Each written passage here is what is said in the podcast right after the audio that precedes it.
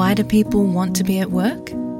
To feel heard, appreciated, part of something, and to know there's a career path for everyone. Inclusive workplaces are linked to increased innovation, productivity, and employee satisfaction.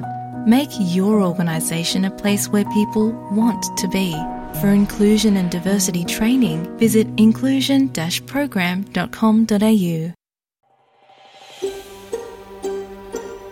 Kayo'y nakikinig sa S B S Filipino. Pakinggan niyo pa ang kwento sa s b s dot com dot a u slash Filipino.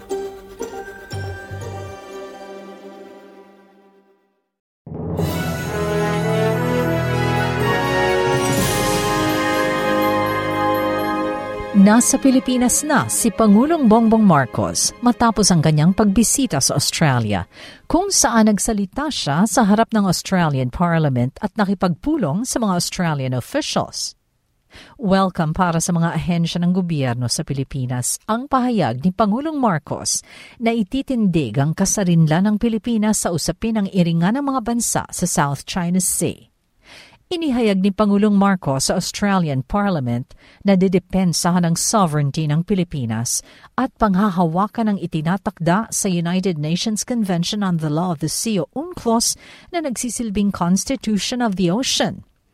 Buong pusong pinaninindigan ng Armed Forces of the Philippines, Philippine Navy, Philippine Coast Guard at National Security Council ang pahayag ng Pangulo na hindi siya papayag na maagaw o mawala sa Pilipinas ang kahit isang pulgada ng exclusive economic zone ng bansa sa South China Sea. Umaasa rin ang mga ahensyang tagapagbantay at tagapagtanggol ng teritoryo ng Pilipinas sa suporta ng ibang bansa, kabilang ang Australia, sa pagtalima sa rule of law sa South China Sea. Lubos din ang pasasalamat ng mga ahensya ng pamahalaan sa palaging pagtabi ng Australia sa Pilipinas sa paninindigan nito sa karapatan sa mga pag-aaring teritoryo. Sa pagharap ni Pangulong Marcos sa Australian Parliament, may sagot na ang China sa pahayag ng Pangulo na nakababahala ang mga pinakahuling aksyon ng China sa South China Sea. Sa isang pulong balitaan, nanindigan si Chinese Foreign Affairs Ministry spokesperson Mao Ning na ipagpapatuloy nila ang kanilang mga aksyon para protektahan ang kanilang territorial sovereignty, maritime rights at interes sa rehiyon. Anya, ang posisyon ng China sa South China Sea ay malinaw at hindi nagbabago. Sa halip, sila umano ang nababahala sa mga pinakahuling aktibidad ng Pilipinas sa South China Sea na labag daw sa soberenya ng China. Sinabi ni Pangulong Marcos noong Miyerkules na nakababahala ang presensya ng mga Chinese ships sa West Philippine Sea, gayon din ang interference nito sa electronic communication capabilities ng mga barko ng Pilipinas. Sa pahayag ng Pangulo, sinabi niyang, dati Coast Guard lang ng China ang gumagalaw doon sa area natin. Ngayon, may Navy na. Sumama pa ang mga fishing boats. At ngayong nakabalik na sa Pilipinas ang Pangulong Marcos, maghahanda naman siya para sa muling pagbabalik sa Australia sa susunod na linggo, mula March fourth hanggang March sixth, para dumalo sa ikalimampung anibersaryo ng ASEAN-Australia Dialogue Partnership. Sa ibang balita, apektado na rin ngayon ng El Nino phenomenon ang mga sakahan sa Ilocos Region at MIMAROPA. Ayon sa Task Force El Nino, dalawang bayan sa Occidental Mindoro at Oriental Mindoro ang isinailalim sa state of calamity dahil sa matinding tagtuyot. Nitong Martes, nagpaabot ng Department of Agriculture ng five thousand pesos na rice assistance at fuel subsidy sa mga magsasaka sa Mindoro.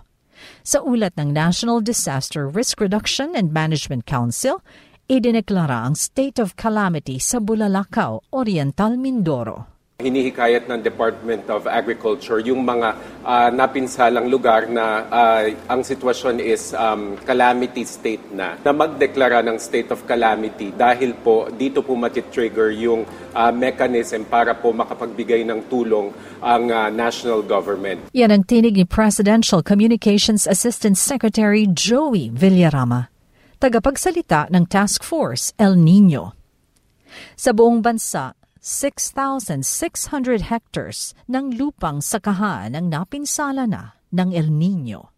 Target ng kamarang isandaan at limampung piso hanggang tatlong daan at limampung pisong dagdag sa arawang sahod ng mga manggagawa na mas mataas sa pinagtibay ng Senado.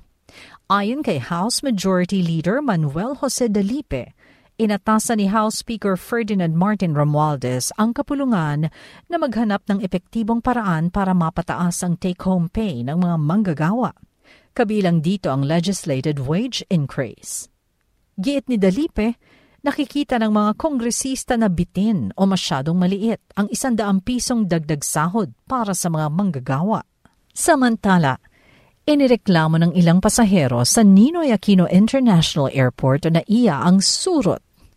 Ang mga surot o bedbugs ay parasitic insects na nabubuhay sa madidilim at masisikip na espasyo tulad ng sulok ng kama at sofa. Sumisipsip ng dugo ang mga surot at nagdudulot ng matinding pangangati. Ayon sa isang pasahero, nagkaroon siya ng malaking pantal matapos maupo sa rattan furniture sa arrival area sa Terminal two noong Biyernes. Ginamot naman umano siya sa klinik ng paliparan. Ang isa pa, naupo naman sa isang metal bench noong February nine. Nangati rin umano ang kanyang mga hita. May something parang... Parang may naglalakad or makate. Tapos ang inisip ko lang po, ah, baka may buhok. Kinagabihan, pagdating namin sa province, parang sabi ko, parang may makate. Kinapa ko po, may malaking pantal. The next day, uh, bilog-bilog na lang siya na maliliit, pero sobrang dami. Siguro hindi na po enough yung linis ngayon. Dapat talaga tanggalin. But I know for sure, surot. Yan ang tinig ng ilang nagreklamong pasahero. Humingi na ng paumanhin sa kanila ang Manila International Airport Authority o M I A A. Tinanggal na rin ang mga upuan na sinasabing may surot. Nag-order ng mga bagong ground chairs sa NAIA at pinaiimbestigahan ito sa mga terminal manager.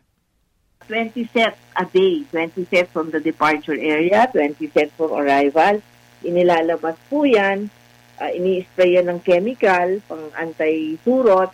And then, ibababad pa po yun sa araw. And then, tsaka pa lang ibabalik. And then, the following day, magpo-pull out na naman po ng iba. Yan ang tinig ni Connie Bungag, tagapagsalita ng M I A A. Kinilala ng Australian Embassy sa Manila ang exceptional achievements ng mga Australia-educated Filipinos. Ginawa ito sa Annual Australia Alumni Excellence Awards twenty twenty-four sa The Peninsula, Manila. Tinawag ni Australia Chargé d'Affaires, Doctor Moya Collett, ang mga Australia-educated Filipinos bilang mga ambassadors na maituturing na haligi rin ang Australia-Philippine relations. Kinilala bilang Alumnus of the Year si Doctor Dexter De La Cruz na nanguna sa development ng groundbreaking coral reef restoration techniques. Iginawad ang Excellence in Innovation Award kay Doctor Maria Asuncion Beltran para sa kanyang innovative agricultural technologies and practices. Young Achiever si Abigail Tan na nagsulang ng Health-Seeking Behaviors and Health Governance. May pitong alumni din na binigyan ng special citation sa Culture and Arts, Community Development, Valor, Health, Education, Environment, Conservation, at Gender Equality, Disability, and Social Inclusion. Mula sa Pilipinas, para sa S B S Filipino, ako si Shirley Escalante.